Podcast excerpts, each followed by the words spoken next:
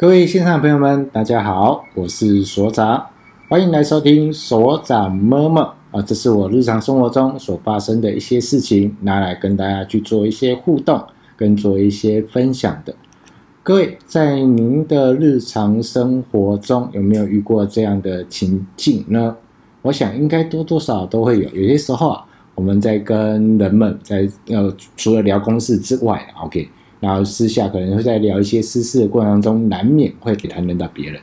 有些时候是可能是关心，或者是呃稍微去理解一下呃另外一个人不在现场的那个人啊、呃，他的最近的生活的状况是什么样啊？稍微关心一下，或者是他最近在忙些什么啊？哦、就是只是做一个了解，这都还好。那有些时候是了解之外的谈论，OK。可能在谈论那个人最近什么样的行为怎么样啊，或者是他最近做了些什么事情很不好啊，然后开始去呃评论或是那个人的一些点点滴滴啊，我用这样的一个词叫点点滴滴。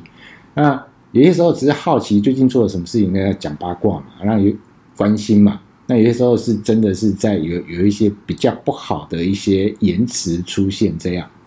我想多多少少都会有。啊，如果你面对的是你的同事哦，你的工作伙伴哦，同事在聊的是聊另外一个同事的八卦，这样，那有可能是在聊着另外一个朋友，或是聊着呃某个家人这样，会去做这样的一件事情。但呢，啊，通常我们在这样的谈论过程当中，都是在私下的场合。那个比较封闭的一个空间啊，比较封闭的一个人，然后大家有一定的熟悉程度，然后去聊某个人怎么样怎么样怎么样。OK，那这没有什么好跟不好啦，就是你跟对方的当下的谈论的一个氛围跟情境，有些时候就是一个舒舒舒压也好，或者是做一个关心也好，但。呃，今天要来跟大家分享这个故事是比较特别，因为它是在一场讲座完之后所发生的一个对话。那这一场讲座呢是这个样子，那个时候呢，啊、我跟翔哥受邀到某一个团队里面去，跟他们分享有关于自媒体相关的一个内容，因为刚好他们这个团队呃最近想要去切入到做自媒体这一块。想要运用自媒体的力量，去把他们这个团队在做的一些服务，然后一些理念，还有一些故事，可以透过自媒体的力量来做一个记录，或是做一个传递的一个功能在。那我跟翔哥接来做这样的一件事情，那短短的三个小时，那想当然了，这个堂课一定精彩的。好，为什么？因为有翔哥嘛，对不对？有翔哥在，然后翔哥的讲话风格就是还蛮幽默的，然后跟大家谈谈怎么样去制作一个节目，然后怎么样去发想，怎么样去处理这样的一个过程，那一定是精彩。啊，其实坦白说啦，呃，那个课精不精彩不是我嘴巴说了算，有些时候我们像讲师到外面去上课，这堂课上得好不好，在下课休息时间，课程完结束之后。有没有学员跑过来跟你互动这件事情，就可以大概可以抓到一个状态了。OK，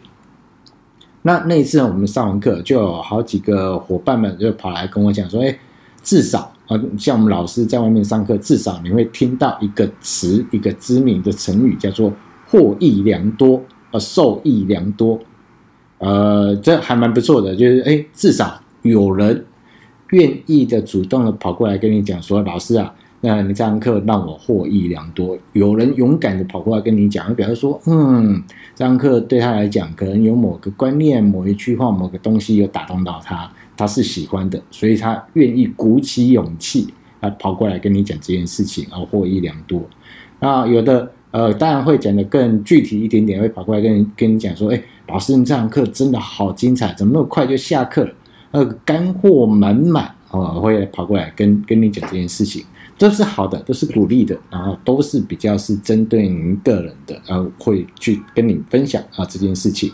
那场讲座，呃，我现在还印象很深刻的原因是，除了有这样的类似的相关的话啊，来来跟我跟翔哥做分享之外，然后有另外一个学员啊跑过来跟我们分享这个话，我还印象蛮深刻的。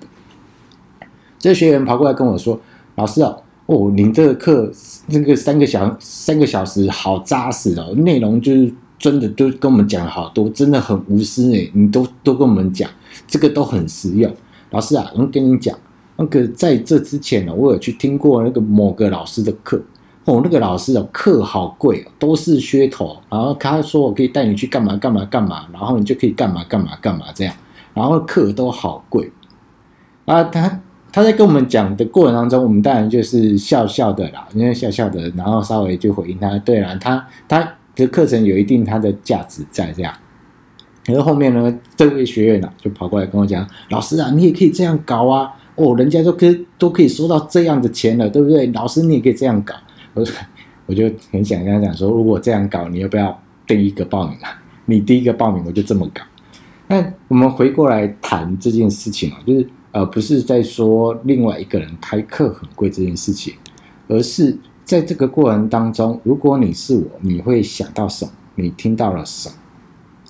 因为其实，在我们的日常生活中，有些时候，我们当我们要做某些决定，或是要做某些事情的时候，难免在你的身旁会有人啊、跑过来，会跟你做一些分享。但有的人可能会比较理性的，会帮你做一个分析。那有的人呢，会非常的鼓励你说啊，这个一定好啊，这个很棒啊，这个很很真的非常对你非常非常有用啊啊，这个一定赚钱呐、啊，有没有？一定赚，一定赚。结果等你钱真的投下去的时候，发现都赔光光了。所以呢，我会想要跟大家分享，有些时候，呃，在跟人对话过程中，尤其聊到某一些可可能你要去做某些决定，或者是要吸取某些资讯的时候，我想要跟大家谈谈这件事情，就是你不能只有捡好听的来听哦。就像前一集我们所长妈妈跟大家聊到有关于那个那个柬埔寨诈骗这件事情，你不能只有挑你好你想听的、你好听的来听，你觉得哦，出国呃打工赚钱，月薪可以七八万块，这只想要听到这个好，可是背后要付出什么样的代价？有些时候会找呃有人会找我们去听一些分享，我不知道各位有没有遇过这样的经验哦，有人找你。去听那个分享会，哦，一个可能什么说明会之类，告诉你这个前景多好多好多好，可是背后呢，那那个前情提要呢，有没有一个附注说明？那这个过程中，呃，除了要跟大家谈，不能只只只捡好听的、你想听的来听之外，更不能坏的全部都听下去，因为有些时候。啊，别人在讲一些不好的、负面的讯息的时候，你也不能全部都照搬。哦，对，那个真的就不好，哦，那个真的就没有用，那个怎么样？然后就直接全部都听。就像刚刚那位学员，啊跑过来跟我说：“老师，那个课都是噱头，那个课好贵。”那我们都就要直接就听下来。哦，那个就是噱头，那个都课好贵吗？那你把它全部都把它听下去，那就哦，那就真的好贵。啊，哎，老师，你这样也可以这样搞哦，这样搞会会赚钱。如果你这样真的就听，然后真的这样搞，那可可能到时候你会发现到，哎，怎么做的跟不如预期。我想跟大家分享，有些时候，呃，以单就课程面来说，哦，课程面来说，因为毕竟每个老师哦，每个人的状态是不太一样的。那我们千万不能看着别人啊，他这样做就可以。他那样搞就可以哦，那我应该也可以。有些时候我们要去思考一件事情哦，人家敢哦，是因为人家，而不是你啊。OK，不是每个人都是郭台铭，不是每个人都是林志玲，不是每个人都有一样的条件。哎，小时候我爸常讲这句话，就是“喜呀，温呀，咩呀”。OK，你有那样的能力，可能你的时机点不对。那你可能就没有办法好好的去把它发挥到最大的一个价值在，所以人家敢是人家的事情，你不能因为人家敢，然后你觉得我我应该可以。我们回过头来，呃，来谈谈有关于课程这件事情，因为这我比较擅长嘛。有些时候学员可能没有那么大的清楚跟了解，哦，到底为什么这堂课这么贵？他可能看到某个片面，然后这堂课并不是他真的那么想要，或者是某个东西真的没办法打动到他，他直接直接的直觉印象就是这个课好贵，这个课是噱头。但如果就我们在办课程来说，一个课程的组成，它的成本有所谓的场地设备，因为有些课程它需要的设备就会很贵。比如说在，啊，我我举例，我举例，比如说学 CNC 课程的，CNC 课程至少它要有一台 CNC 给你弄吧，对吧？那有些哦，比如说，如果线上有人以前有做过、学过类似美容美发相关的。美容美发相关的，你要买一些器材啊、设备啊，这还有一些消耗品啊。所以呢，呃，一个课程的组成里面，第一个场地设备它是有一定金额在的。你在五星级饭店办的课程，跟在居民活动中心哦那个活动中心办的课程，那个场地的收费完全不一样。这是一个。然后第二个。老师的知名度不一样啊，当然收费的标准也也会有不一样，更别说课程的定位，因为有些时候学员可能没有那么的清楚这个课程的定位在哪里。这课程在市场上面，它本身哦是打的可能是高端族群，它可能在市场上是一个稀有度的，而只有这个老师能讲，其他老师没办法讲，因为这个老师有一定的经验。有一定的历练，有一定的一些什么样的一个元素在，那让这个课哦有它的特别的价值在，或是这个课是有经过某个单位的认证的，是要经过授权的，还有另外一个费用是比较微薄的，但也是占有一定比例叫行政费用。所以一般课程的组成会有场地设备，然后讲师的知名度，然后课程的定位跟行政费用，这样综合组装起来啊。开课单位会去设计这样的一个课程的定价，所以呃，这个过程中会想跟大家分享，不管未来你在做任何的事情，要涉入哦，或者是要切入某个领域的时候，不管是要做某个课程的学习也好，或是要做某个决定，要做某个投资之前，我觉得很重要的一件事情是关键，你自己在做这件事情之前，你有没有做足够的功课？有没有一些基本的了解跟收集到足够的资讯量，让你去做判断这件事情，而不是只是凭一个感觉或是你现场看到的一个状态，然后直接去做一个决断哦，做一个评论，因为这个过程当中哦，有可能会失了一些准则。OK，那。最后想要跟大家谈谈这件事情，其实我觉得很重要的一个关键是累积才会有丰盛，尤其是在学习这件事情上面。我常说哦，如果有一件事情你真的很喜欢，你真的很有兴趣，你也很想要学，那这件事情你不要课程只上一次。你也不要只找一个老师上啊！虽然我自己在开课，我也常常这样对我的学员讲说：你不一定就只在上我的课，你也可以有机会去上上不同老师，然后相关类似的课程。嗯，因为你会有不同的刺激，你有不同的累积在啊，然后你对于这件事情的了解度才会越来越全面。因为毕竟每个老师的成长。哦，每个老师的教学风格有他的一定的历练去过来的。哦，举例来说，比如说主持课程，呃，这个老师啊，他以前的主持的一些场合，哦，比如说都是在呃云游会哦，一些比较大型的户外活动上面，但他经验这边比较多的时候，他就会诶，在做云游会或是大型活动上面，他就会比较会清楚知道。那怎么方方面面、每每嘎嘎要该怎么去做一个注意？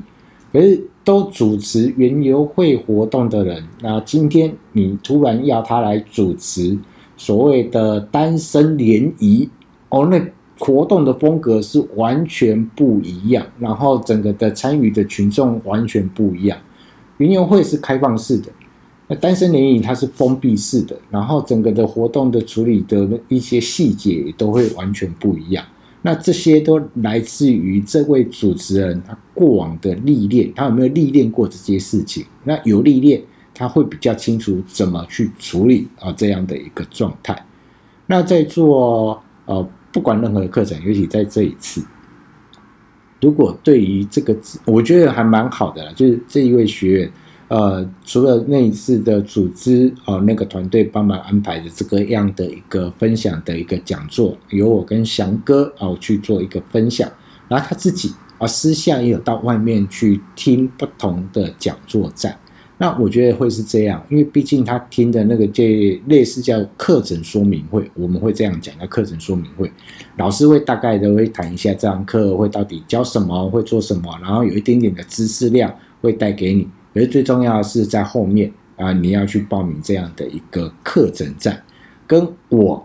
呃跟翔哥去做这样的一个分享，那个整个出发点是完全不一样的，因为我们是邀请过去的。然后我们也不是后面要去卖什么样的课程，或是卖什么样的东西，那我们单纯就只是在做一个课程在，所以那个课程的本来的那个举行举行的目的是不一样。但我必须得很赞赏这位来跟我们互动的学员，两件事情：第一个，愿意跑过来跟我们分享互动，在这个课程中他的收获啊、他的获得，这样这是一个；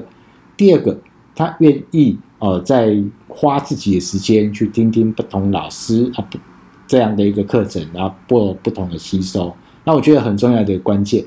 上管呃上上不同的老师的课程完之后，我觉得很重要的一个关键就是自己要去实战，你自己真的要去做，因为老师是老师，你是你呀、啊。老师之所以会成为老师，表示说他在这件事情上面都有一定的累积，他有一定的历练，这都是他熟的。但他熟的不太可能直接完全就变成你的，但你可以从老师的身上、老师的课程里面快速的获取到一些经验，获取的获取到一些知识，然后避免你去四处的盲打盲打乱撞，那缩短你撞墙的时间。